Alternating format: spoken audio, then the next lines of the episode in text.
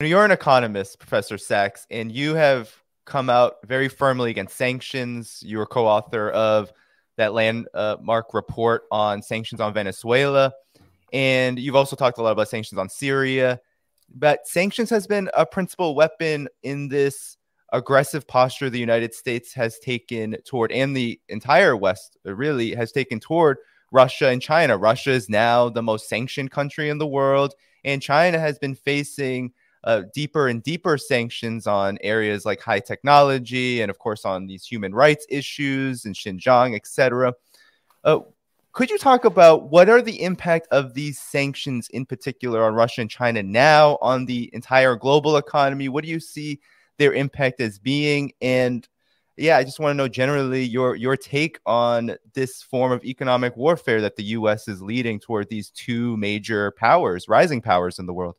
Well, uh, first, uh, just to be clear, the U.S. puts sanctions all over the place, and often it creates havoc for the countries uh, involved. Uh, one of the biggest peacetime collapses in in modern history is Venezuela uh, because of the comprehensive U.S. sanctions, which crushed the oil sector of Venezuela and crushed the Venezuelan economy. The idea was very clear. The idea was to try to overthrow uh, President Maduro.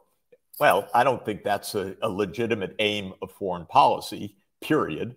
Why does the US use sanctions? Because it's just the stroke of a pen of the president.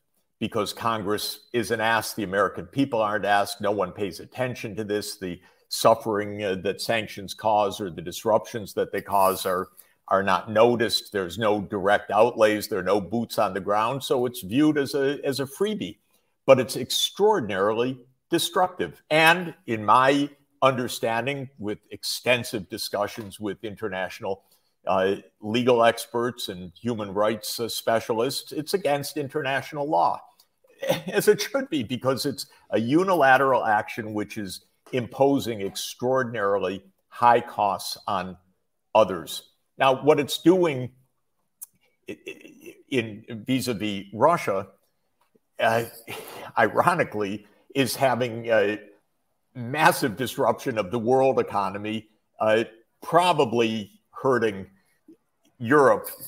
Uh, I don't I don't know if it's right to say as much as it's hurting Russia, but massive uh, a massive boomerang effect uh, in uh, Europe because basically Europe traded with Russia. The United States calls it dependence on Russian energy. I call it trade. you know, it's this the difference of economists and uh, these uh, geopolitical strategists. Uh, Europe was importing uh, Russian uh, natural gas and oil, and it was exporting uh, other things to Russia. And um, the sanctions have broken all of that down, disrupted supply chains directly impacting Europe. But we know also impacting the whole world. Suddenly, fertilizer shortages, food price increases, incredibly volatile energy increases, big disruptions to the world natural gas markets.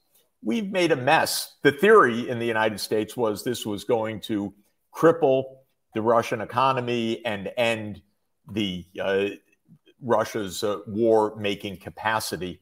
And I wrote on general principles, I have to say, not on any specific quantified model, but I wrote on general principles in the spring. Don't bet on it. These sanctions are very destructive, but they rarely have their intended outcomes. After all, we crushed the Venezuelan economy, but Maduro is is there. Thank you very much. And now we're reopening relations because we want their oil suddenly. Uh, so this is typical U.S. policy you do a huge amount of damage, you pay no attention, and you just go on. Another, by the way, set of sanctions is the United States grabbed the foreign exchange reserves of, uh, uh, of Afghanistan on the way out uh, last year. Unbelievable.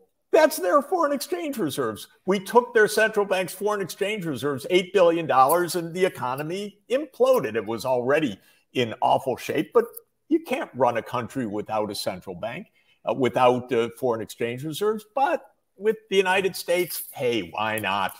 No problem. That's typical.